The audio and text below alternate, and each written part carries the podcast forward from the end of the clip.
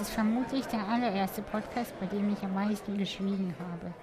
Die Geschichte von Dominic Forster hat mich umgehauen. Was für ein faszinierender, starker Mensch. Dominic ist ein Ex-Junkie, Ex-Drogendealer und saß deshalb auch im Gefängnis. Ein sanfter Junge, der dachte, dass er nur stark und anerkannt sein kann, wenn er eine Maske aufsetzt. Die Maske eines Gangsters, eines Täters, eines mutigen Typen, der vor nichts zurückschreckt. In dieser Stunde berichtet Dominik über seinen Weg in die Dunkelheit und wieder heraus, über die Bedeutung von Hip-Hop, über seine heutige Arbeit als Redner und Autor. Einer der Sätze, der mir besonders im Gedächtnis geblieben ist, lautet, Drogen sind am Anfang großartig, langfristig machen sie dich aber kaputt. Nun wünsche ich dir viel Spaß. Ciao.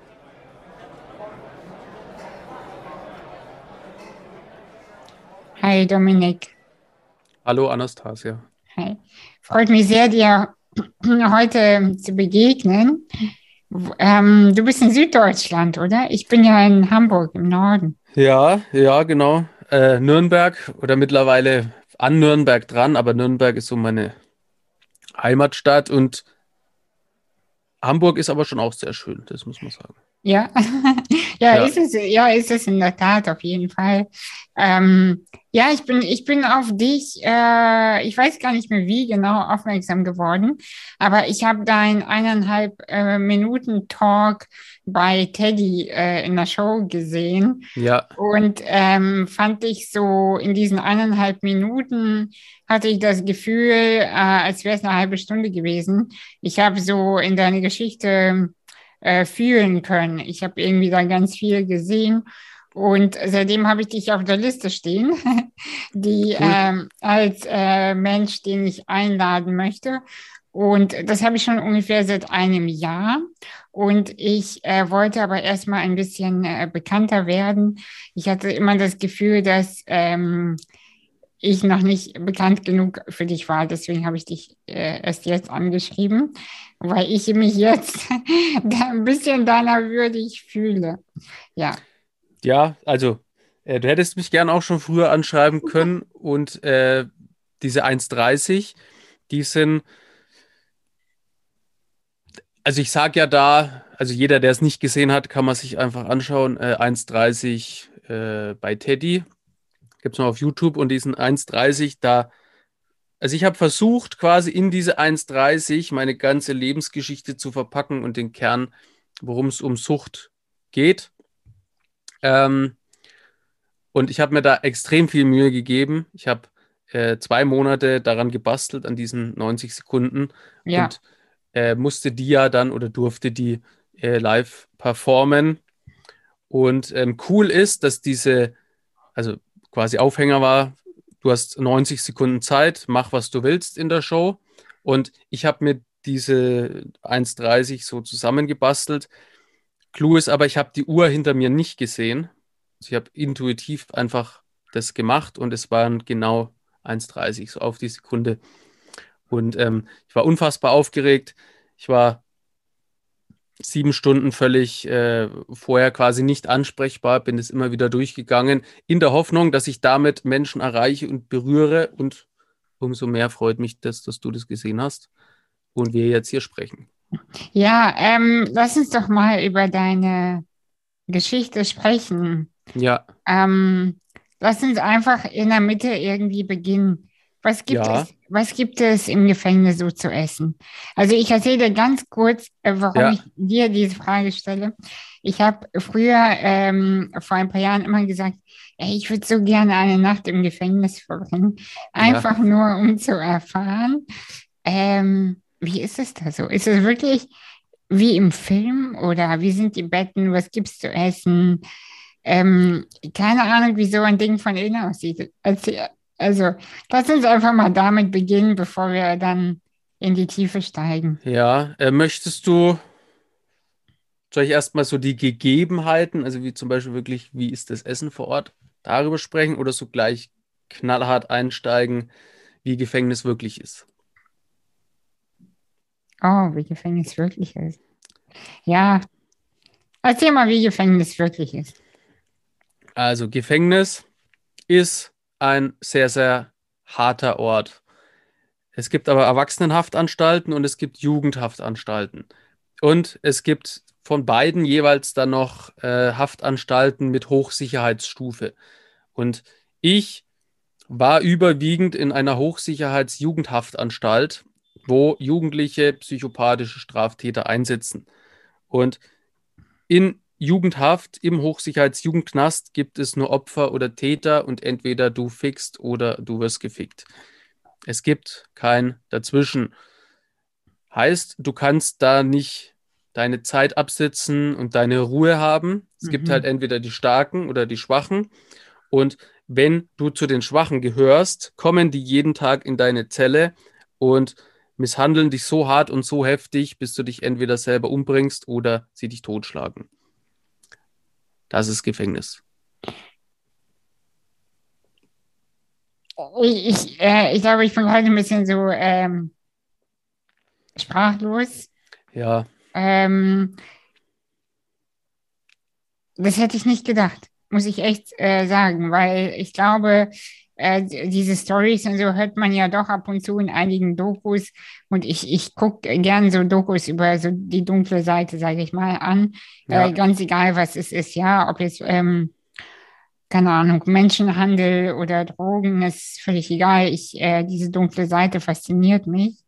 Aber das hätte ich jetzt nicht gedacht, dass es dann doch so ist, weil in meiner Fantasie ähm, äh, ist es so, dass man sich da irgendwie hätte unter dieser Welle ducken können, dass man da irgendwie durchkommen kann mit keine Ahnung was.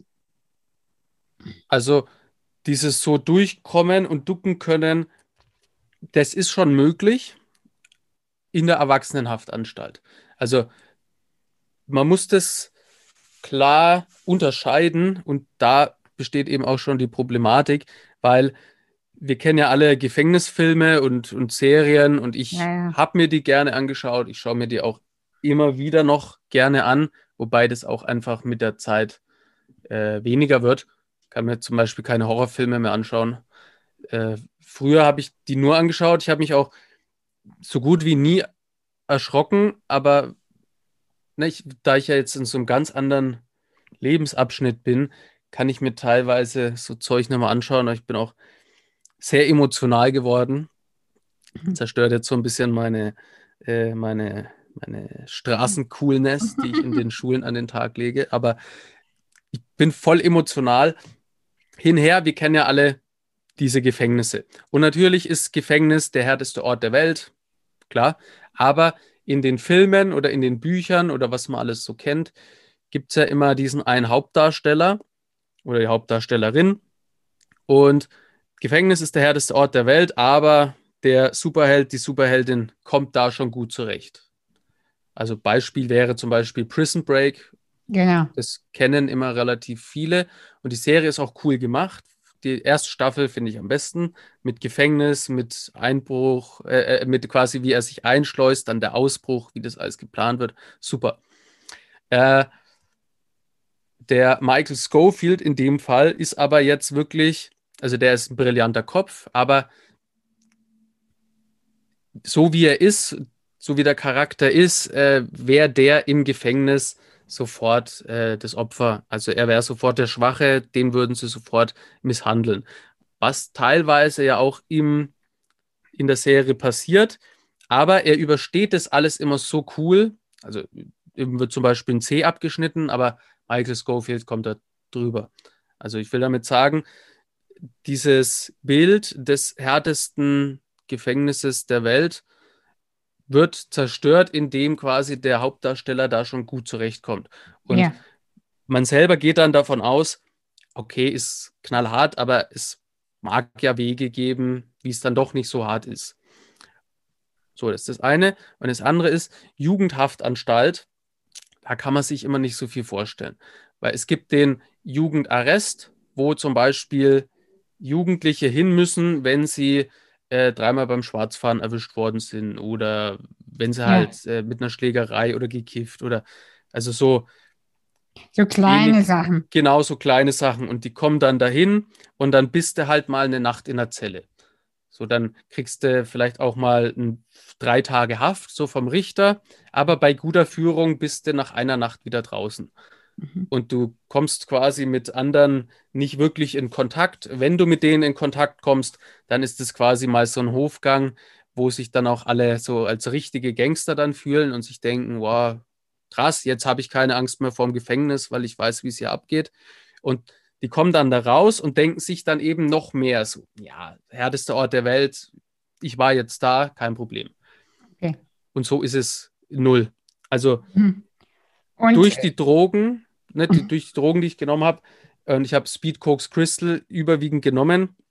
Und die sind sehr selbstbewusstseinssteigernd, dachte ich irgendwann auch, ich bin der ultimative King. Also ich, äh, ich bin der King of Universe, ich kann alles, ich bin alles. Super.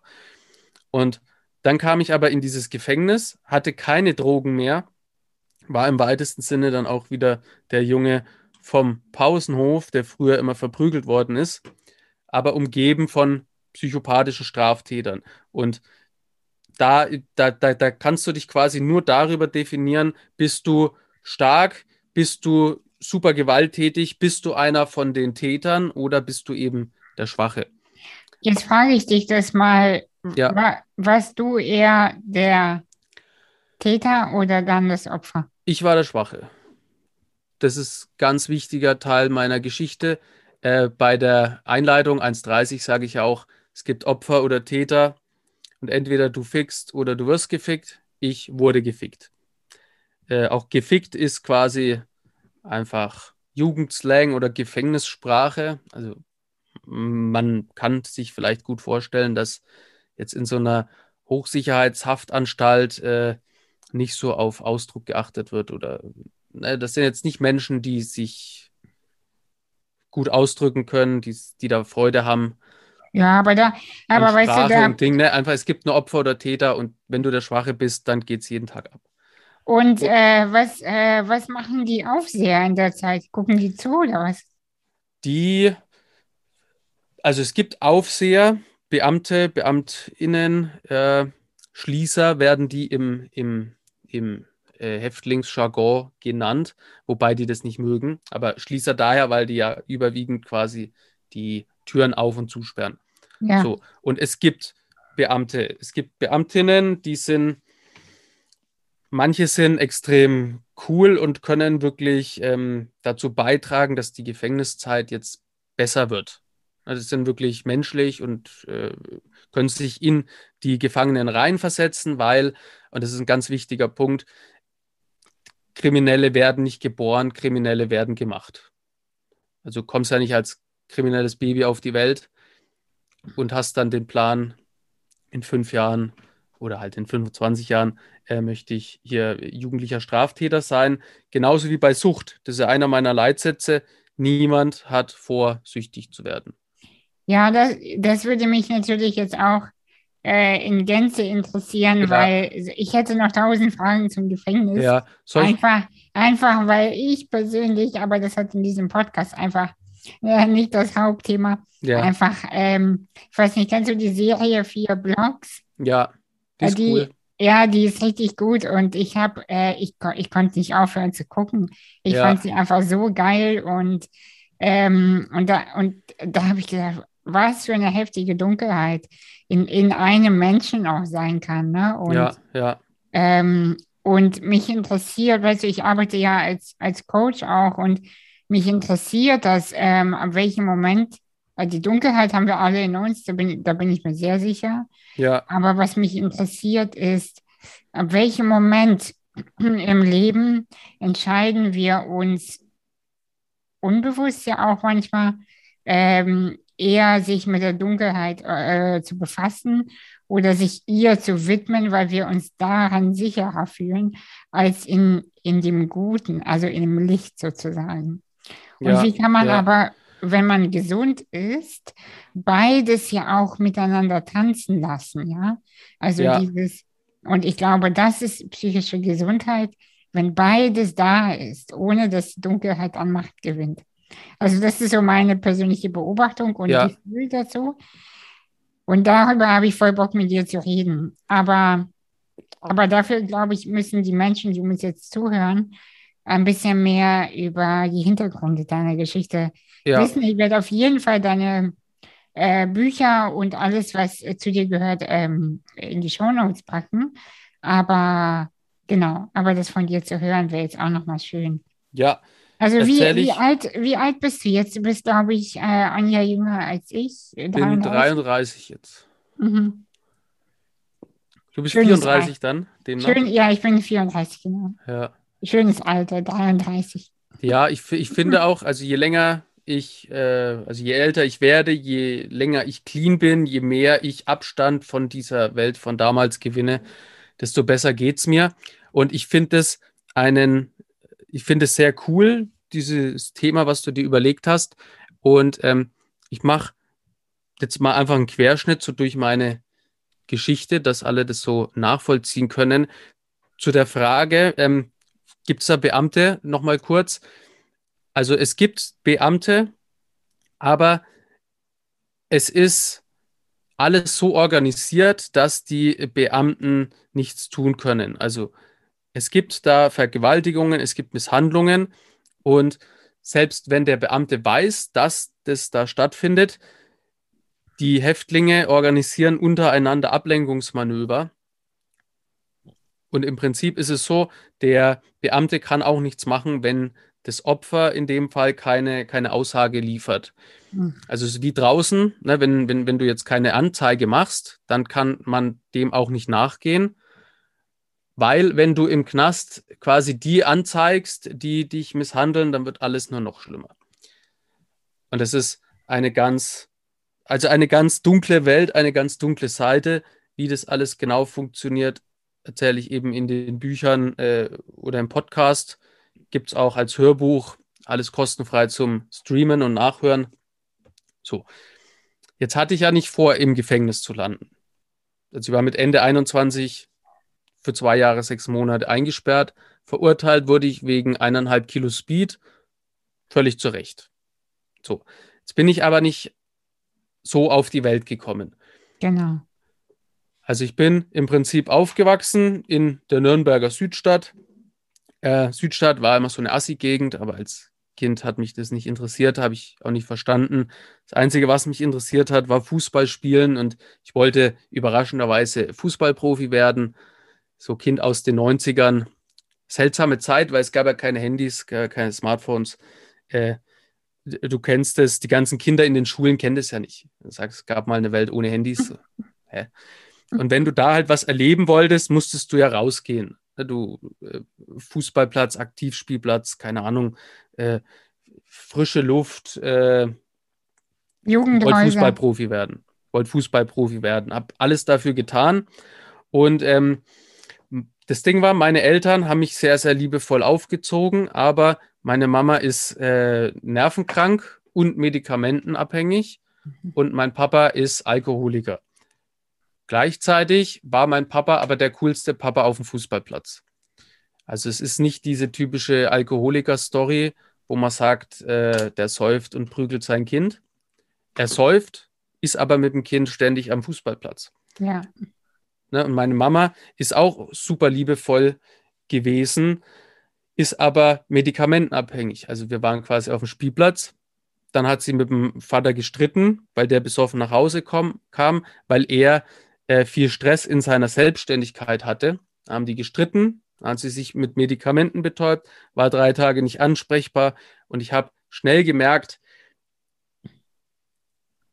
meine Eltern kommen irgendwie nicht so zurecht. Also mit zehn Jahren habe ich sogar schon beschlossen, dass ich meine Probleme alleine löse. Also ich darf jetzt nicht der Grund sein, dass es meinen Eltern schlecht geht. Mhm. Und da hat sich quasi diese Eltern-Kind-Rolle getauscht, weil ein Kind äh, sollte die, ähm, ja, sollte einfach das Vertrauen haben, sich an die Eltern wenden zu können und das Kind sollte nicht glauben, dass es eben mit seinen Problemen nicht auf die Eltern zukommen kann, weil die selber mit ihrem Leben nicht zurechtkommen. So. Würde meine, meinen Eltern aber nicht die Schuld geben, das ist auch immer so die Frage, weil ich halt nichts von Schuld zuschieben, weil natürlich kann ich jetzt allen anderen auf der Welt Schuld zuschieben und sagen, weil mir das alles passiert ist, musste ich Drogen nehmen und Ding. Aber dadurch wird ja mein Leben nicht besser. Also wenn ich die Schuld auf andere schiebe, dann ist es relativ einfach, aber dadurch lerne ich ja selber nicht äh, quasi die Schätze des Lebens ja, kennenzulernen. Wie auch immer, meine Eltern sind süchtig. Ich war ein, ein quietschfidel, ist jetzt nicht so ein cooles Wort, aber ich war ein mhm. quietschfideles Kind, immer nur auf dem Spielplatz, Fußball, Häuser bauen, cool. Also du hattest, du hattest also richtig Bock auf das Leben. Ich hatte richtig Bock und ich wollte immer, hatte auch immer so einen Bewegungsdrang. Also deswegen konnte ich mit Schule jetzt auch nicht so viel anfangen, weil so dieses Sitzen und ja, weiß ich nicht, das, das war alles nicht so meins. Ich wollte halt einfach Fußball spielen. So. Ähm, dann hatte ich mit neun aber einen schweren Unfall. Also ich bin äh, vom, vom Werkstattdach von der Firma von meinem Papa gefallen, hatte einen dreifachen Schädelbasisbruch mit Innenohrbriss. Und die Ärzte haben gesagt, wenn er Glück hat, ist er schwer behindert. Also er wird nie wieder laufen können. Und das hat natürlich mit meinem Plan, Fußballprofi zu werden, jetzt nicht so gut übereingestimmt. Und ich habe den Ärzten aber gesagt, ja, also sie kamen quasi irgendwann an, haben gesagt, äh, du wirst nie wieder laufen können, haben, haben, wollten mich schon irgendwie an so einen Rollstuhl gewöhnen. Äh, und da habe ich denen gesagt, nein, äh, ich kann jetzt nicht in dem Rollstuhl sein, weil ich will ja Fußballprofi werden. Das geht ja nicht. So, und dann war für die irgendwann klar, naja, gut, der hat halt einen Hirnschaden, der Junge. Und ich habe mich aber schnell erholt. Unfall habe ich nicht verstanden. Was ich aber verstanden habe, meinen Eltern geht es nicht gut. Und da habe ich dann eben irgendwann beschlossen, ich darf nicht der Grund sein, dass ihnen schlecht geht. Und habe so beschlossen, ich werde jetzt alle Probleme, die in meinem weiteren Leben auf mich zukommen werden, alleine lösen. Dann kam ich aber drei Jahre später auf eine Hauptschule. Ich wollte nie auf die Hauptschule, ich wollte aufs Gymnasium, weil äh, ich wollte Tierarzt werden. Also neben Fußballprofi natürlich, aber so Tierarzt dachte ich, okay, passt. Ich habe nicht verstanden, dass ich jetzt gute Noten brauche, um Tierarzt werden zu können. Gute Noten hatte ich nicht. Vielleicht lag das mit dem dreifachen Schädelbasisbruch zusammen. Ich musste ja laufen, lesen, sprechen, erst wieder lernen. Mhm. Man weiß es bis heute nicht. Ich denke, es hat damit zu tun. Wie auch immer, ich kam auf eine Hauptschule. Ich kam auf eine Brennpunkt-Hauptschule. Und aufgrund von meinem Unfall war ich sehr, sehr klein, dünn, ängstlich. Ich sage immer gerne hässlich noch dazu, kleiner Pimmel. Ne, einfach mit 13 habe ich ausgeschaut wie mit 10. Und ähm, mit 10 Jahren, also mit so einem kleiner, ängstlicher, zerbrechlicher Junge auf einer Problemhauptschule ist keine gute Mischung. Vier Jahre auf die Fresse bekommen, wurde angespuckt. Äh, ich wäre natürlich gerne heimgerannt und hätte am liebsten meinen Papa zur Hilfe geholt, aber durch die Vorgeschichte wisst ihr ja, ich wollte das nicht oder ich konnte das nicht, weil ich hatte ja beschlossen, ich darf nicht der Grund sein, dass es meinen Eltern schlecht geht und ich muss ja meine Probleme alleine lösen. Und ich habe versucht, meine Probleme alleine zu lösen, aber es wurde dadurch nur schlimmer. Und dann habe ich vermutlich, oder das weiß ich aus heutiger Sicht, sowas wie eine Angststörung entwickelt. Mhm. Klar, wenn du jeden Tag verprügelt wirst, grundlos, dann, dann, dann hast du kein Vertrauen zum Leben irgendwann. Dann denkst du dir, naja, das Leben ist böse. Und dann war ich quasi in diesem Trott gefangen und habe dann aber irgendwann beschlossen, ja, das kann jetzt nicht sein, dass dein Leben äh, irgendwie scheiße ist. Weil es gibt ja auch Leute, die gut zurechtkommen, wie zum Beispiel die ganzen Hip-Hop-Stars, Eminem 50 Cent am Anfang. Ich habe aber nicht verstanden, was die erzählt haben. Aber die Texte nicht verstanden. Ich wusste, die sind super cool, aber ich habe nicht verstanden, was die erzählen. Bis dann aber Agro Berlin kam. Also mhm. Sido, ist ja für die meisten Begriff. Und der hat aber mal zeitweise den härtesten deutschen Hip-Hop gemacht, äh, mit Agro Berlin zusammen. Und ich habe so als, als traumatisierter Junge diese Musik gehört, habe nicht verstanden, dass das eine Kunstform ist, habe das gehört und irgendwann gedacht, ey, ich muss genau das nachmachen, was die in ihren Texten erzählen, um dahin zu kommen, wo die sind. Habe angefangen, Drogen zu nehmen, obwohl ich das niemals machen wollte. In wie vielen Jahren hast du das erste Mal? Mit 17. relativ mhm. spät. Also man muss sich auch vorstellen, mit 17 habe ich angefangen, Drogen zu nehmen und mit 21 saß ich im Knast für zwei Jahre, sechs Monate. Also sehr, sehr schnell. Mhm. Was auch wieder ein Merkmal für die schnellen Drogen sind. Also so all, alle chemischen Drogen, so diese ganzen Partydrogen, äh, Crystal Speed, das, äh, das ist quasi so ein, so ein Merkmal dieser schnellen Drogen, weil die auch ein schnelles Leben machen, weil du dich auch in ganz schneller Zeit völlig kaputt konsumierst. Früher hatte man quasi zum Beispiel beim Cannabis äh, oder ne, Cannabis gab es Leute, die haben 30 Jahre gekifft. So, und da haben sie irgendwann aufgehört und die haben jetzt nicht wirklich Schäden. Das Cannabis von heute hat aber nichts mit dem von damals zu tun und schon gleich fünfmal nicht mit den chemischen Drogen, die du dir heutzutage besorgen kannst. Also man kann pauschal davon ausgehen, dass du die Drogen nimmst, die sind am Anfang super geil, aber auf lange Zeit zerstören sie dein Hirn und dein Leben. Mit 17 habe ich angefangen, Drogen zu nehmen, inspiriert durch die Hip-Hop-Texte. Ich habe alles genauso nachgemacht, wie die das erzählt haben. Hm. Und ich wurde ist, aber. Das ist auch schon heftig, ne? Ja. Also, äh, was, äh, da muss ich gerade so auch an, an die ganze Frauengewalt-Texte äh, denken. Ja. Und es ja. gibt ja viele Jungs, äh, die das genauso äh, wie du und auch ganz ehrlich auch Mädchen, die dann nicht nachvollziehen können, äh, dass das eher um den Beat und die Reime geht, als ernsthaft um die, ja. Ja, absolut. Das ist, der, das ist ein ganz wichtiger Punkt und es ist auch immer das oder ein großes Thema in, bei meinen Vorträgen in den Schulklassen, weil im Prinzip ist es ja so, da sitzen ja in den Schulklassen immer kleine Kopien von den Hip-Hop-Stars. Also aufgrund von dem, was die anhaben, sehe ich ja schon, was hört er für Musik. So. und der Hip-Hop heutzutage, der ist auch noch melodiös geworden. Heißt, mit Autotune haben die heutzutage richtig Melodie und bestimmen die Charts, haben aber immer noch die Texte von damals. Ja, ja. Also wir haben kriminelle Texte, die klingen aber gut. Mhm. Kapital Bra zum Beispiel, auch ja, ohne ja. jetzt Schuld auf irgendjemand zu schieben, aber es ist halt einfach Fakt. Kapital Bra ist ein sehr äh, bekannter Hip-Hop-Künstler und sehr erfolgreich. Also für die, die ihn nicht kennen, der hat mehr Nummer 1 Hits als die Beatles und das hat er in drei Jahren geschafft. Und er hat auch ein Drogenproblem, muss man auch dazu sagen. Voll, voll. Und ähm, da gibt es auch eine coole Doku. Äh, ich weiß jetzt leider nicht mehr, wie die heißt. Aber Capital Bra wurde quasi mal befragt, ob er sich bewusst ist, dass die Kinder das nachmachen, was er erzählt. Ja. Wenn er jetzt sagt, ich knall mir Tilidin, mhm. dann äh, ist die Nachfrage nach Tilidin um 5000 Prozent gestiegen, weil die Kinder ja das nachmachen, was er sagt.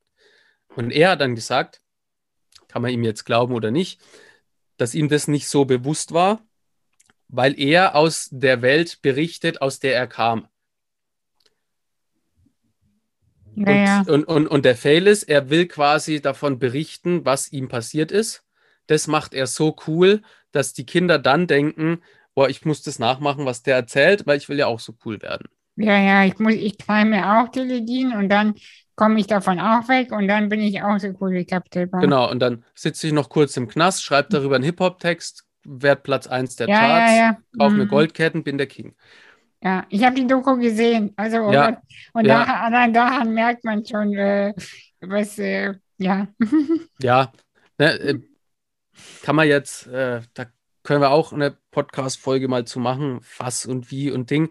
Aber äh, da haben wir dann auch quasi diese künstlerische Freiheit wieder, weil wenn er ja Gangster-Rapper ist, dann kann er ja nicht gleichzeitig auch erzählen, dass man das nicht machen soll, weil es wäre ja Quatsch aus seiner künstlerischen Sicht. Dennoch müssen wir das aber erklären. Also wir müssen den Kindern erklären, dass das nicht echt ist. Was auch noch hinzukommt, ist bei Filmen, Filme haben auch schon großen Einfluss, wie zum Beispiel vier Blocks. Ja, voll. Der, Kida Ramadan, der spielt es so gut, dass Leute zu ihm kommen und sagen, ich will auch für die Hamadis arbeiten. sagt er, ich bin Schauspieler. Ich, und die so, nein, nein, ich will auch Drogen verkaufen für dich. Er sagt, nein, ich bin Schauspieler. Also es hat auch schon großen Einfluss, aber irgendwann ist schon klar, okay, der ist Schauspieler, ach so, das gibt es jetzt gar nicht. beim, beim Hip-Hop-Musik vermischt aber quasi diese, diese, ähm, diese Kunstfigur mit der richtigen Person. Das vermischt so, dass man gar nicht mehr unterscheiden kann, ist der jetzt so oder nicht. Und was auch noch hinzukommt, ist Insta, weil früher hatte man halt quasi irgendwie die Videos von den Hip-Hop-KünstlerInnen, dann hat man sich die angeschaut, okay, okay, krass. Aber heutzutage hast du ja die Stories und die Stories sind ja genauso gemacht. Also kannst du eine Story von deiner 13-jährigen Freundin anschauen oder halt vom millionenschweren Hip-Hop-Star. Ja. Und da vermischt die ähm, diese Grenze zwischen Kunstfigur und, und, und Realität vermischt total und die Kinder können quasi nicht mehr unterscheiden, ist das jetzt echt oder nicht. Ja, das, das kann ja sogar ich teilweise nicht unterscheiden. Ja, ich, ich ja auch nicht. Also, ich, we, weißt du, das ist ja, ja, man sagt so, die Kinder und äh, ich merke das ja an mir selbst auch, äh, zwar jetzt vielleicht nicht auf diese Szene bezogen, aber allein schon, wenn jemand da äh, an, am Strand sitzt im schönen Kleid und äh, ja. Glas Rotwein, ja, und dann denke ich mir sofort, wenn ich gerade viel zu tun habe, ich will auch und ich habe das nicht oder, ne, ja, oder ja, ich ja. nicht oder so. Und ähm, wenn man aber die Menschen meistens dann kennenlernt, dann merkt man ja, dass vieles echt gefaked war oder ist. Und äh, ja, ja. Das, die Welt ist generell einfach wirklich für alle gefährlich, weil es so auf äh, Mangel und Neid ähm, geschürt ja, ist. Ja, das ist sehr gutes Beispiel, wenn man durch Insta, das hast du cool beschrieben, wenn bei dir gerade viel los ist oder vielleicht auch die Dinge nicht so laufen, wie man sich gerne ja. erhofft. Und man schaut dann durch Insta und alle haben ja da vermeintlich ein geiles Leben. Dann gehst du davon aus, dass du der einzige Trottel bist, der irgendwas falsch macht. Ja. Weil ja alle nur das Beste von sich preisgeben.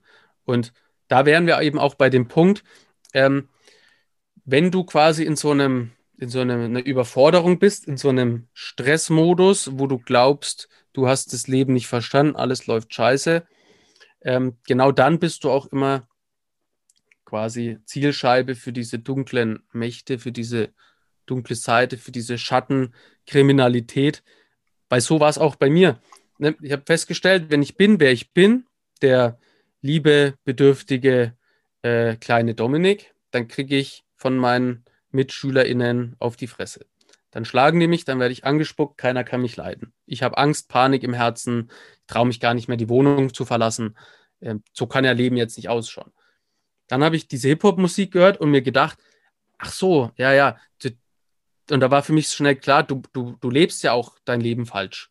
Also die Coolen sagen dir ja, du musst Drogen nehmen, du musst äh, Partys feiern, kriminell sein, dann kriegst du so viele Bitches, wie du willst. Ich hatte keine Ahnung, was Bitches sein sollen, aber habe mir gedacht, ich brauche Bitches jetzt. Habe das ja auch so kommuniziert, äh, weil ich ja einfach nur das nachgemacht habe, was die erzählt haben. Ich habe quasi meinen alten Dominik, meine Werte, den kleinen Dominik, der auch oft Angst hat, der schüchtern ist, der heute ein wichtiger Teil von mir ist, den habe ich ja weggeschoben, weil ich dachte, der macht nur Ärger. Also alles an ihm ist schlecht. Ich habe ihn weggeschoben und mir quasi so ein neues Kostüm angezogen. Und dann eben das nachgemacht. Und immer ein ganz wichtiger Punkt ist auch, Drogen sind am Anfang unfassbar toll. Also sie sind absolut geil. Du kannst es überhaupt nicht fassen, wie toll die sind. Und genau das macht sie so gefährlich. Weil wären Drogen nur scheiße, dann wird es ja keiner nehmen. Wenn du eine Droge nimmst und musst dann fünf Tage kotzen und liegst im Krankenhaus, machst du es dann nochmal? Nein. Weil es aber so toll war oder so toll ist am Anfang, diese künstlichen Gefühle, wirst du es immer wieder machen. Auf lange Zeit gehst du dann aber kaputt. Und es hängt immer davon ab, was hast du denn erlebt? Ich hatte Angst im Herzen und wenn es dann eine Droge gibt, die mir für einen kurzen Zeitraum Selbstbewusstsein gibt und es aber sonst keine Lösung gibt, dann werde ich das machen. Also sprich, die dunkle Seite des Unwohlsein, nennen wir es mal das Unwohlsein, ähm, lockt dich eben nicht mit einem Scheißabend, lockt dich nicht mit beschissenen Gefühlen, sondern die locken dich mit wirklich äh, tollen Emotionen, äh, Emotionen, tolle Gefühle, vermeintlich eine ganz einfache Lösung. Du bist ein schwacher, ängstlicher Junge. Hier habe ich ein Zauberpulver für dich. Mach das und dein Leben wird gut.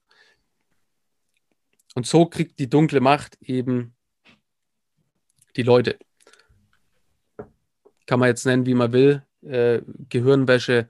Es ist immer dieses Locken mit einer vermeintlichen ganz einfachen Lösung. Und die funktioniert am Anfang. Hattest du jemanden, der dir diese Welt sozusagen gezeigt hat? Also Ja. mit, sieb mit 17, äh, wie, man Ja. muss ja irgendwie dahin kommen. Genau. Ich habe ja die Musik gehört, Hip-Hop, zack, okay. Und dann ist ja im Hip-Hop auch so dieser Gang-Aspekt, ist ja sehr groß. Zugehörigkeit zu einer Bande, was ja auch menschliches Grundbedürfnis ist. Ne? Wir alle wollen soziale Anerkennung und Liebe, so im Prinzip. Ne? Das will ja jeder Mensch. Wir wollen alle irgendwo zugehörig sein. Und ich habe das so gehört, okay, dann habe ich verstanden, okay, ich brauche eine Bande, ich brauche eine Gang. Aber ich war ja trotzdem jetzt immer noch der kleine, äh, uncoole Junge aus der Schule, der keine Freunde hat. Also was mache ich? Ich verkleide mich.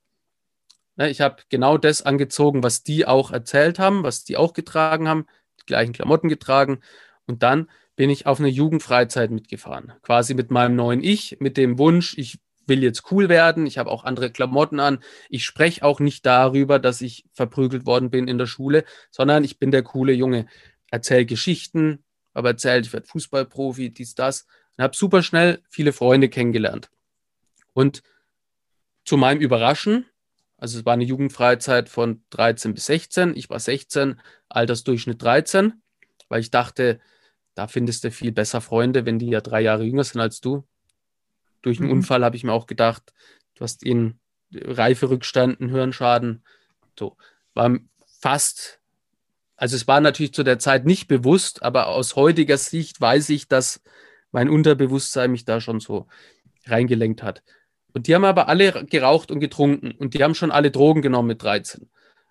Und ich wollte das nicht. Also ich, ich wusste ja, ich muss äh, das auch machen, um cool zu werden, aber ich wollte das nicht, weil meine Eltern sind ja dadurch kaputt gegangen. Mhm. Und dann war ich erst mal ein Jahr mit dabei, war auch wirklich nüchtern. Die haben alle getrunken, gekifft. Ich war aber immer nüchtern. Aber ehrlich gesagt war es nach einer Zeit einfach scheiße. Weil als Nüchterner in einer Gruppe voller Besoffener, äh, ne, du weißt ja, Ja, nicht, was du da machen sollst. Und Klar. dann habe ich angefangen zu trinken und zu rauchen.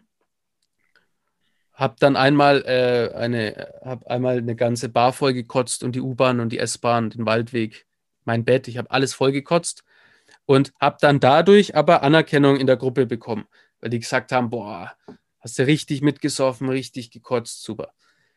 Mhm. Dann ging es schnell, dann kam der coolste der Gruppe. Alle waren draußen, wir waren so 15 Leute, 13 davon waren draußen. Und er schaut mich dann irgendwie an und sagt, Jo, komm, ich zeig dir jetzt mal was Geiles. Und der hat mir dann Speed gezeigt. Der hat gesagt, hier, kleines Tütchen Pulver, zieh das und du hast den besten Tag deines Lebens. Und da haben wir wieder diese, diese Stufe. Also, ne, wir halten nochmal fest. Drogen sind auf Knopfdruck unfassbar toll, aber auf lange Zeit gehst du kaputt. Das kann man, wenn man möchte, sich eintätowieren. Das ist so die grundlegende Message, wenn es um Drogen geht. Gibt natürlich Menschen, die kommen mal mehr, mal weniger damit zurecht, aber das ist so der, die Aussage, die den Großteil der Masse einfach betrifft. Jetzt wollen wir ja unsere Kinder oder im Prinzip alle Menschen davor schützen. Wir wollen ja nicht, dass sie kaputt gehen. Also sagen wir ihnen, Drogen sind schlecht. Macht es nicht, Drogen sind schlecht. Was wir aber weglassen, ist, ihnen den Anfang zu erklären. Ja, Und wenn wir jetzt den Menschen erklären, Drogen sind schlecht, macht es nicht, weil ich mache mir Sorgen um dich. Ich will nicht, dass du kaputt gehst. Der Mensch aber Drogen nimmt, dann stellt er fest, boah, ey, das stimmt ja gar nicht, Drogen sind ja geil. ja, Und automatisch hören wir dann nicht mehr auf das, was die Menschen sagen. Drogen machen dich kaputt. Hören wir nicht mehr drauf, weil sie uns ja den Anfang verschwiegen haben. Und das ist so der ganz große Clou. Und ich persönlich habe meine Berufung darin gefunden, eben das in Schulen auf coole Art und Weise in einem 90 Minuten Stand-up-Programm zu verpacken. Weil das sind so die, das ist so, also eine der, der, ja, wie soll man sagen, wichtigsten Botschaften, die man einem jungen Menschen mitgeben kann. Es ist am Anfang toll, auf lange Zeit gehst du kaputt, pass da auf. Und im weitesten Sinne habe ich eben eine Methode gefunden, wie man sein eigenes natürliches High-Gefühl hervorrufen kann. Das bleibt jetzt an der Stelle äh, noch ein kleines Geheimnis, wie das genau funktioniert, aber es ist möglich, dass man sein eigenes tolles Gefühl hervorruft.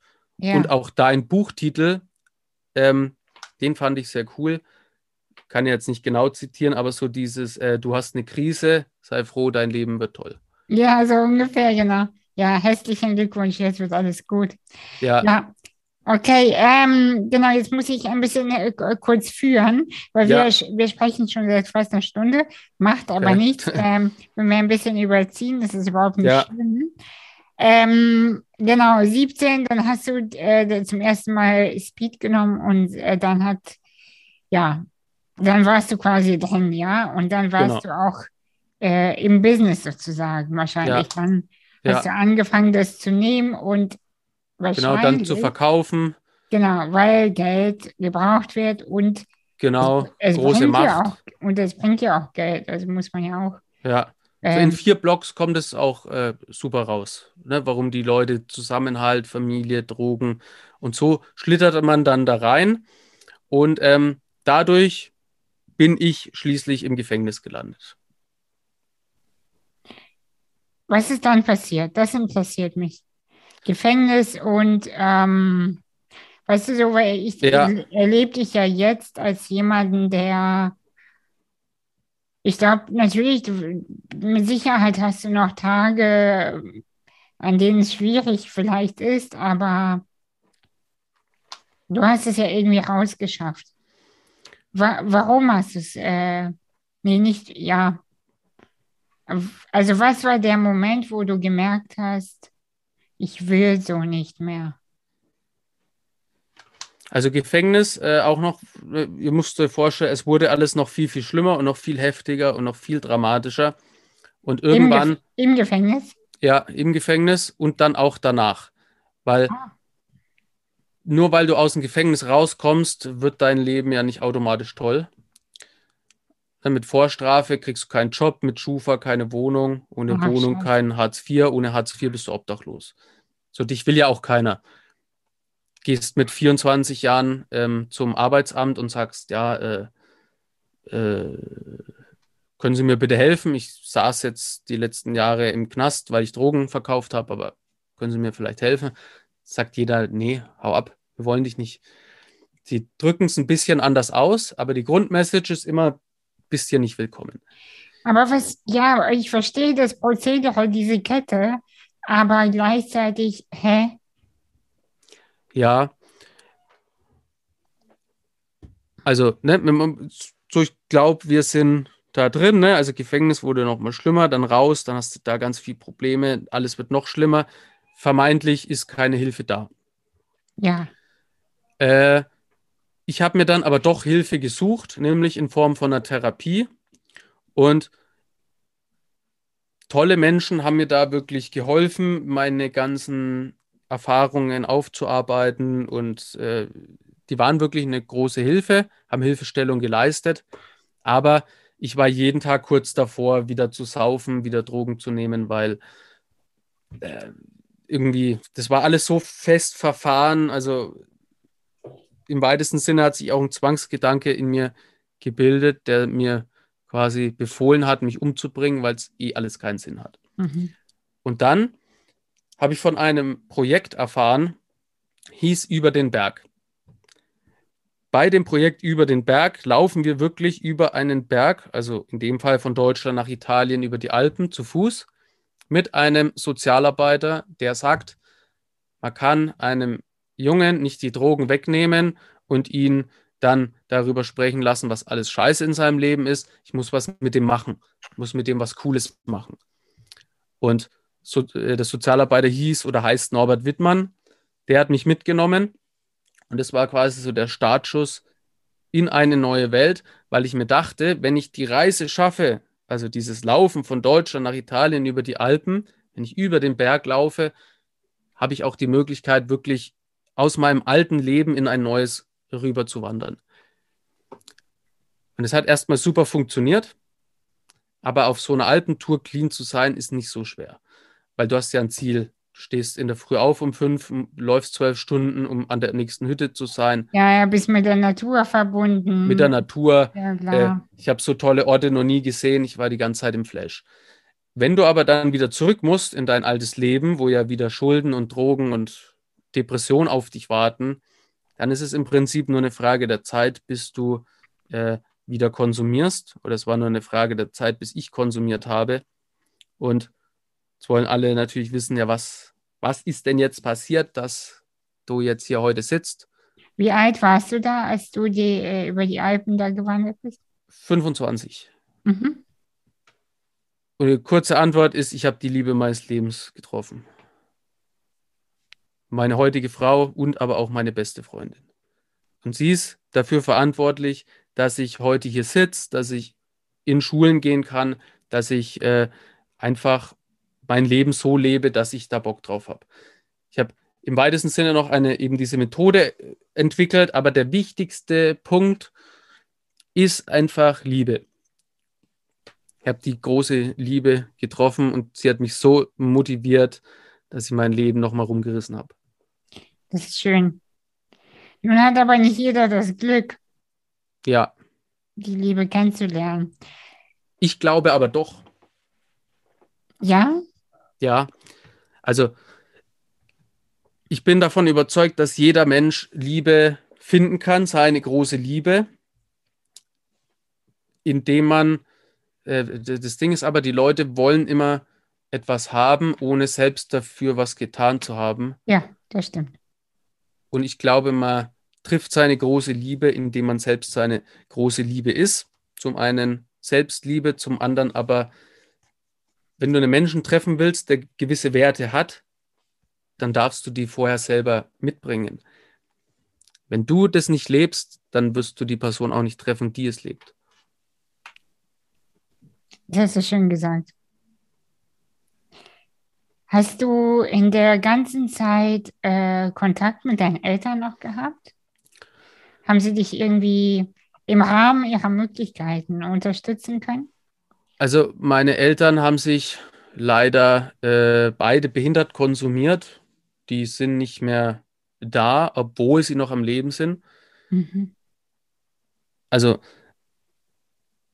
das ist ja auch das, mein, mein, also ich habe die Liebe meines Lebens getroffen, aber mein Leben ist jetzt nicht, ist jetzt kein Happy End, wo ich sage, ich habe eine Lösung für alle gefunden. Ja, ja, klar. Leider ist ein großer Punkt, dass meine Eltern eben nicht mehr da sind. Mhm. Und das Absurde ist, ich reise ja durch Deutschland, Österreich, so und versuche eben Menschen davon abzuhalten, dass sie süchtig werden, indem sie ihr eigenes High-Gefühl hervorrufen. Ich mache Betreuung für, für Angehörige von Betroffenen und ich habe quasi ja dadurch meine Erfüllung gefunden und weiß schon viel über dieses Thema. Erzählt es den Leuten auch. Aber wenn man selber auch betroffen ist und wenn da selber Emotionen mit reinfließen, dann ist es erfahrungsgemäß oft so, dass man seine Weisheiten äh, einfach vergessen kann, weil laut dem, was ich den Menschen erzähle, weiß ich, dass die Sucht meiner Eltern und die Krankheit, die beide haben, so weit fortgeschritten sind, dass die da nie wieder rauskommen. Also ich sehe einen Teil meiner Arbeit auch, den Menschen ehrlich zu sagen, ab wann es halt einfach der bessere Weg ist, Abstand zu nehmen. Weil es ist auch sehr wichtig, weil viele gehen da leider auch kaputt daran. Mhm. Also wenn dieses Kind so in der Sucht gefangen ist, dass es besser wäre, Abstand zu nehmen. Und Abstand nehmen heißt nicht automatisch, dass man es nie wieder sieht. Ja, aber erstmal Abstand nehmen, wirklich sich um sich selber kümmern. Dann machen die das nicht und dadurch zerstören sie sich quasi selber. Und in gewisser Weise sage ich das den Leuten. Ich selber habe aber jahrelang genau den Fehler immer gemacht. Fehler klingen auch immer so negativ, aber ich habe einfach gehofft, dass äh, es ein Wunder passiert und meine Eltern vielleicht durch irgendeinen Grund im Leben dann doch wieder bereit sind, jetzt nochmal an sich zu arbeiten und ne, sie doch nochmal rausschaffen. Und ich habe mich mit denen getroffen, klassischerweise Geburtstag, Weihnachten. Und ich habe immer auf ein Wunder gehofft, musste aber immer auf ganz bittere Weise erfahren, dass sie es nicht geschafft haben. Und Jahre meines Lebens habe ich versucht, denen zu helfen, denen auch daraus zu helfen. Ich habe denen die gleiche Hilfe gegeben, die ich hatte. Ich habe alles und noch mehr bei meinem Papa und bei meinem Bruder gemacht und auch bei vielen Freunden. Also ich habe quasi äh, versucht, allen meinen Weg offen zu legen, weil ich ja wollte, dass die es auch rausschaffen und dass wir dann quasi zusammen unser Leben leben. Und dabei hätte ich mich fast aber selber wieder verloren. Ja, das, das kenne ich. Ähm, du hast einen Bruder, hast du eben erwähnt. Ja. Ähm, ist er auch betroffen? Ja, aber äh, ich habe keinen Kontakt zu ihm, weil, ja, wie gesagt, ich habe ja versucht, allen meinen Weg dann auch Hm. und konnte das aber nicht sachlich darstellen, sondern habe dann, es, es kam dann natürlich zum Streit, ich habe geschrien, so, warum er denn nicht sieht, was gut für ihn ist, weil ich ganz genau weiß, ich war ja da auch, also hör mir gefälligst zu. Dann ist es hochgeschäumt und genau das Gegenteil ist passiert, nämlich kein Kontakt mehr. Und ähm, ja, er hat so eine Form von Autismus auch. Äh, ich weiß ehrlich gesagt nicht, was aus ihm geworden ist, aber als wir noch Kontakt hatten vor über drei Jahren, ähm, war der Weg quasi schon äh, offen. Ich hoffe natürlich, dass äh, er einen, einen Weg gefunden hat, wie er jetzt hier glücklich und selbstbestimmt lebt. Ich denke aber nicht, dass es so ist. Dominik, ähm, glaubst du, dass so eine Seele, ähm, ich bin ja Ja, so, ich bin ja so ein bisschen Spiri, ne? Ich weiß nicht, ob du, ja, ob du damit was anfangen kannst. absolut. Seele ist ein Riesenthema, ein super Thema. Äh, ich befasse mich damit sehr gerne. Schön. Natürlich jetzt meine Straßenkompetenz Ja, ist noch ein ja, bisschen ja. schmälert, aber super Thema. Ja, Nein, ähm, weißt du, ich bin ja auch im Ghetto aufgewachsen. Ich kann, ich kann sehr gut von einer eloquenten, äh, coolen äh, Business Lady, kann ich auch total in Ghetto-Slang. Also ich ja, gucke, ich gucke nicht ohne Grund die ganzen Ghetto-Dokus. Also, ja, ja, ich verstehe. Capital Bra und Loredana höre ich manchmal im Auto. Ja, ja, Also, Loredana. Ja, verstehe. Mm, Was ich aber fragen wollte, ist, glaubst du, dass so eine Seele manchmal sich für so einen dunklen Weg entscheidet, weil er irgendwie, ich kann das gerade nicht so ganz in Worte fassen, was ich fühle. Ähm, es möchte eine Seele so richtig, richtig in die Tiefe tauchen, in die dunkelste, dunkelste, dunkelste Ecke, die es überhaupt gibt, um dann emporzusteigen. Das ist ein guter, äh, also ein guter Gedanke und ein großer Gedanke. Also die, die, ähm, also Seele, ne, die Aufgaben der Seele, so verstehe ich das. Ähm, also es gibt ja eine Seele und quasi die inkarniert ja immer in verschiedenen Menschen, in verschiedenen, äh, und die Menschen ver äh, erleben verschiedenste Dinge. Und äh, oft ist ja die Seelenaufgabe auch, so viel Leid zu erfahren, dass man dann im weiteren Leben wieder was Gutes daraus machen kann. Ähm, von daher kann es schon sein, dass äh, wirklich die Aufgaben einer Seele ähm, oder die Aufgabe einer Seele ist, wirklich diese dunkle Macht zu erfahren. Andererseits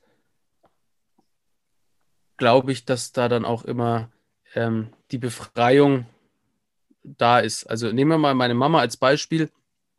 Ähm, ich glaube, ihre Seelenaufgabe ist es, äh, unter anderem sich in diesen Krankheiten, in diesen Süchten zu verlieren, weil wäre das ja nicht irgendwie ein weitestgehender Sinn und Auftrag von ihr, hätte sie ja einen Weg gefunden, wie sie da rauskommt. Ähm, kann's, also ne, es gibt diese Leute, die das erfahren müssen. Ich glaube aber, man kann da trotzdem eingreifen, indem man den Menschen einen Sinn gibt. Mhm. Weil Aber ich vielleicht, möchte, vielleicht wird der Sinn erst durch diese Dunkelheit gefunden. Weißt du, weil ja, du, ja, ha- du hast ja zum Beispiel deinen Sinn erst deshalb überhaupt finden können.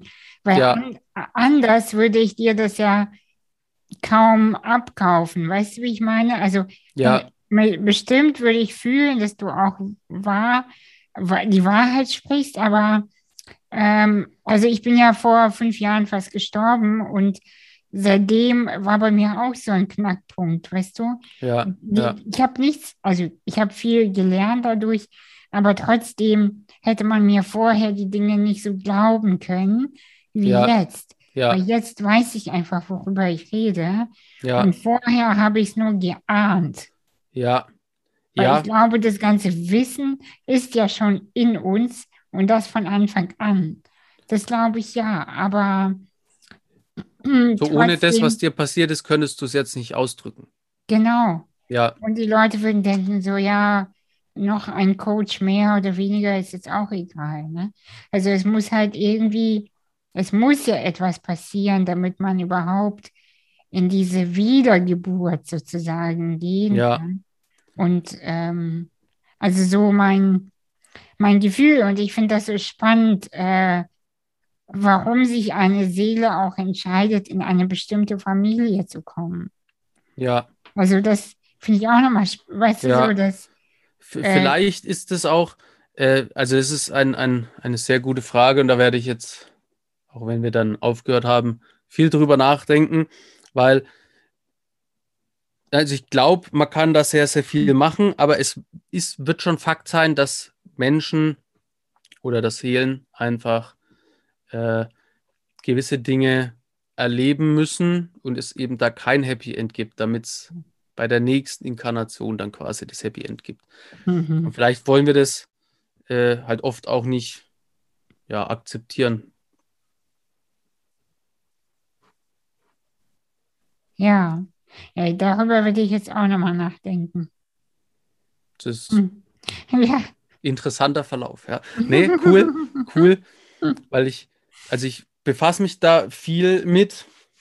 Ähm, und ich denke an ein Buch, ist leider auch nicht, wie es heißt, irgendwie die 22 Seelenaufgaben oder so. Äh, und da gibt es, auch eben auch immer wieder Beispiele drin, dass ähm, es halt auch Menschen gibt oder Schicksale gibt, da hast du halt kein Happy End. Ja, ja, ja, So, eben. die, die beschreibt das ganz, ja, ja. Eben, ja. es gibt ja nicht immer äh, so dieses, kommst auf die Welt, erlebst was Blödes und danach, uh, hi, und dann ist richtig geil. So ist es ja eben nicht. ja, Und das, und das interessiert mich, genau dieser Punkt. Warum schaffen das manche Seelen und manche nicht? Warum bekommen manche da diesen Dreh hin, du Ja. zum Beispiel und dein Bruder bisher nicht? Also ja, und äh, ja, finde ich einfach interessant. Ähm, das ist ein sehr spannender Punkt. Und sowas würde ich zum Beispiel, ähm, weiß nicht, ob du das kennst, aber es gibt so einen Wünschewagen äh, für letzte Wünsche zum Erfüllen. Und äh, ich war mal im Tiergarten, einfach wollte halt den Tiergarten, mhm. So, und dann steht dieser Bus davor. Und äh, irgendwie direkt muss ich das Heulen anfangen, weil ich mir denke, äh, ich laufe so ach, unachtsam äh, durch den Tiergarten äh, oder, oder nehme das als so selbstverständlich hin, dass da einfach gehen kann, auch wieder zurückgehen kann. Und da kommt aber jemand, äh, dessen letzter Wunsch ist es, halt jetzt da nochmal im Tiergarten zu sein. So, die Vorstellung hat mich total, äh, total fertig. Ich Mhm. geweint und Ding und unterstütze jetzt mittlerweile auch äh, diesen Wünschewagen. So einfach mit äh, ganz bescheidenen Spenden, aber mein Plan ist es, da irgendwann mal richtig ähm, was Tolles zu machen. Und ähm, also es sind ja einfach Menschen, die, da ist der Tod, vielleicht kommt noch mal ein Wunder, aber der Tod ist in vielen Fällen einfach unausweichlich. Und was sagt man denen? So, ne, so diese Vorstellung und dazu passt es halt sehr, sehr gut, dass das einfach ähm, diese Seelenaufgabe ist, dass man den Menschen nochmal was Positives mitgibt, weil oft sind die letzten Wünsche natürlich irgendwie 60- oder 70-jährige Menschen, die wirklich äh, auf einer Bewusstseinsebene sind, wo die halt ganz viel verstehen und sowas. Aber es sind halt auch Kinder. Und was sagst du den Kindern, dass ja. das Leben vorbei ist? Und halt eben mit diesem, ja, mit dieser Aufgabe der Seele und äh, ich habe jetzt da keine passenden Worte, aber ich hoffe, man versteht mich, dass einfach mhm. ähm, denen gesagt wird, dass der Sinn von deinem Leben gewesen ist, diese Seelenaufgabe zu erfüllen. Und ähm, ich finde den Gedanken extrem schön. Äh, ich habe mal eben gelesen, dass äh, sich die Seelen, die jetzt zum Beispiel hier zusammengefunden haben, also ich, meine Frau, äh, der Sozialarbeiter, der mich über die Berge gebracht hat und sowas, dass wir uns in anderer Konstellation eben wiederfinden. Also unsere Seelen werden sich immer wiederfinden. Und das ja. finde ich eine sehr schöne Vorstellung. Und genau das würde ich eben auch den Menschen sagen, denen deren Leben mit, mit, mit, mit dem Tod einfach endet und eben kein Happy End ist. Hm. Ja, das, der Überzeugung bin ich auch und äh, das, das ich, also ich bin mir sowas von äh, total sicher, äh, dass die meisten Menschen in meinem Leben, nicht alle auf keinen Fall, aber äh, dass äh, ich mich mit denen verabredet habe. Also ja. ich, bin, ich bin mir einfach sicher, weil es gibt, du kennst es ja auch bestimmt, dass es Menschen gibt, du triffst die und man hat das Gefühl, man kennt sich gar nicht, aber man hat das Gefühl, ich kenne dich sehr, sehr gut. Ja. Und das ja. ist, glaube ich, äh, äh das ist, glaube ich, nichts anderes als ähm, diese Art von äh, Verabredung. Ja, Verabredung ist auch ein schönes Wort in dem Kontext. Also das äh, mein ja, Körper alle, reagiert mit Gänsehaut, ja, muss ich sagen. Alle miteinander verbunden. Ja. Wo bist du in zehn Jahren? Sag mal. Ich habe, ja, ungefähr. Ähm, also ich bin ja davon überzeugt, ich habe eine Mission. Ich bin hier auf der Erde mit einer Mission, nämlich davon berichten, was mir passiert ist. So, aber, also mache ich ja auch schon, aber irgendwann habe ich mir gedacht, was ist deine Mission, was ist deine Mission? Dann habe ich mir irgendwann gedacht, ja, ich will Menschen abhalten, dass sie süchtig werden. Das die ganze Zeit gemacht. Dann habe ich mir gedacht, wie willst du denn das machen? Also nur durch deine Geschichte erzählen und äh, davon berichten, wie du es rausgeschafft hast, äh, wirkt es vielleicht bei dem einen oder anderen, den kann ich einen positiven Impuls geben, aber es ist jetzt nicht, ist jetzt äh, kein Grundrezept. Ne? Und ich habe jahrelang erzählt, ich, ich bastel an, an einer Lösung, aber ich finde sie nicht, weil aus ganz verschiedenen Gründen. Jetzt habe ich aber die Lösung oder eine Lösung. Und ich bin mir sicher, dass die bei jedem Menschen funktioniert. Und mein, meine Mission jetzt komplett ist, Menschen abhalten, dass sie süchtig werden, indem ich ihnen zeige, wie sie eigenes natürliches High-Gefühl hervorrufen. Und mein, mein neues Projekt heißt, wie du die Drogenproblematik an deiner Schule für immer loswirst. Damit gehe ich raus das wird eine Mischung aus Live-Modul plus digitalen ganzjährigen Nachbearbeitungsprogramm. Das streue ich in Schulen. Mein konkretes Ziel ist, in sieben Jahren an 20.000 Schulen mit dem Programm zu sein. Und während das funktioniert, erfülle ich mir einen ganz großen Traum, nämlich ein eigenes Camp. Du kennst ja die, äh, die Kinderfilme, da sind oft so amerikanische Feriencamps wo da irgendwie so ein Riesensee ist und dann hast du so Holzblockhütten ja. und dann singen die zusammen und Kajak fahren und Riesen und die, und die Kinder sind da die ganzen Sommerferien und genau so ein Camp mache ich auch. Ich merke schon, du bist genauso wahnsinnig wie ich. Das finde ich richtig gut. Das ja. ist ähm, ja schön zu hören, dass, ähm, ja, dass du ziemlich groß denkst. Und ich, ja. ich kann fühlen, dass äh, dass du selten, also das, das, ja, da, da fühle ich total so eine, so eine Parallele, dieses, und dann mache ich das so und dann mache ich das so. Also ich finde das richtig, richtig schön und überhaupt nicht äh, unrealistisch von aus meiner Perspektive.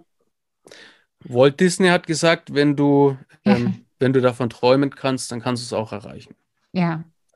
Und Veit Lindau, mein äh, oder, oder einfach ein Mensch, den ich, äh, von dem ich begeistert bin. Du hast ja auch mit der Andrea, hast, hast ja auch schon ein Interview gemacht, so mit Fight, ne, da habe ich, da bin ich auch davon überzeugt, dass sich äh, die Seele connected hat. Ja, weil er manchmal Sachen sagt, wo ich mir denke, das, das, ne, so dieses, einfach dieses Gefühl, aha, zeigt, er sagt ja immer, Gedanken werden Dinge. Fertig. Gedanken, Gedanken werden Dinge, auf jeden Fall. Ja. Und Gedanken ziehen auch Menschen an. Also denkst ja. negativ, begegnen dir auch seltsame Menschen. Ne? Ja, ja, absolut. Das, ja, ja, das ist so. Oder wenn man so ein bisschen rumeiert, dann wird auf einmal auch alles so schwammig. Das äh, kenne ich von mir auch. Ja. Dominik, gibt es noch etwas, was du den Menschen ähm, sagen möchtest, die uns jetzt zuhören? Ich kann mir vorstellen, dass es vielleicht nicht unbedingt äh, Menschen sind, die ein, ein, Suchtproblem haben, weil mein Thema ist ja nicht nur Sucht, ja. sondern eher im großen Stil die Krise, was auch immer Krise bedeutet. Und ähm, ja, was würdest du so Menschen mitgeben, die gerade fasziniert von deiner Geschichte sind, aber die selber irgendwo festhängen und aber nicht wissen, was, was soll ich denn eigentlich machen? Also im Chinesischen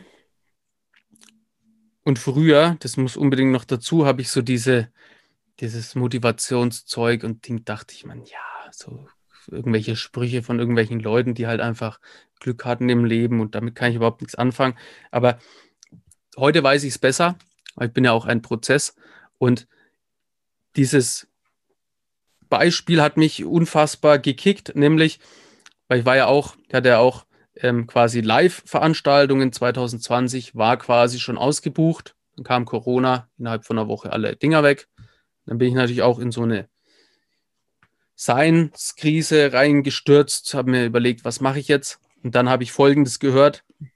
Äh, Im Chinesischen gibt es einen, einen, eine, ein Symbol, äh, das bedeutet Krise. Und das Symbol besteht aber aus zwei Symbolen. Und wenn du das hinterste davon wegnimmst, dann heißt es Chance. Mhm. Also so in jeder Krise steckt eine Chance. Erst habe ich es gehört und dachte, halt, äh, wieder so ein toller Insta-Spruch und so und Ding. Aber es hat mich da nicht mehr losgelassen. Und dann habe ich mir überlegt, okay, du bist jetzt in einer Krise, du kannst jetzt deiner Arbeit nicht nachgehen. Du weißt jetzt, du, du, du, du darfst nicht, weil du darfst ja nicht in Schulen. Was könnte jetzt hier der, der, was könnte jetzt hier Positives dabei rauskommen? Und dann bin ich irgendwann drauf gekommen, dass es Zeit ist. Ich habe jetzt einfach massig Zeit. Wofür hatte ich denn sonst keine Zeit? Und dann ist mir eingefallen, dass die Leute immer nach einem, irgendwie nach einer Nachbearbeitung verlangt haben, nach irgendwie so einer Nachhaltigkeit, weil halt jetzt 90 Minuten Vortrag kann viel bewirken, ist jetzt aber kein Wundermittel. Und dann bin ich eben auf die Idee gekommen, ich mache dieses Nachbearbeitungsprogramm. Das hätte ich niemals geschafft, wenn ich einfach meiner Arbeit nachgegangen wäre, weil ich einfach so viel gemacht habe, dass ich für nichts anderes mehr Energie hatte. Außerdem mhm. hat mir die Zeit gefehlt. So, in jeder Krise steckt auch eine Chance. Und auch wenn man sie nicht gleich sieht, sie ist da. Schön. Ich danke dir. Sehr gerne.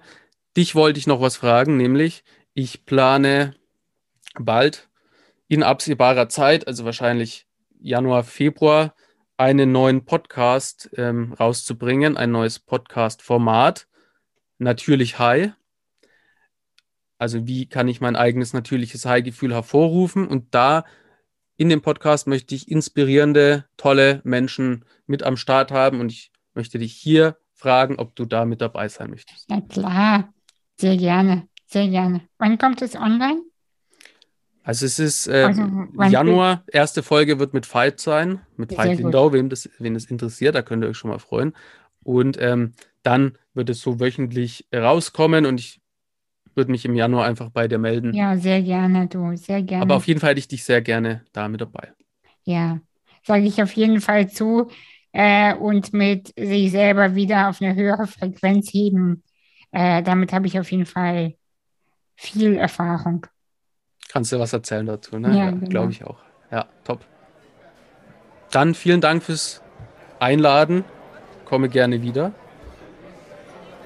Gerne. Ich danke dir. An, all, an alle HörerInnen, schönen Tag noch.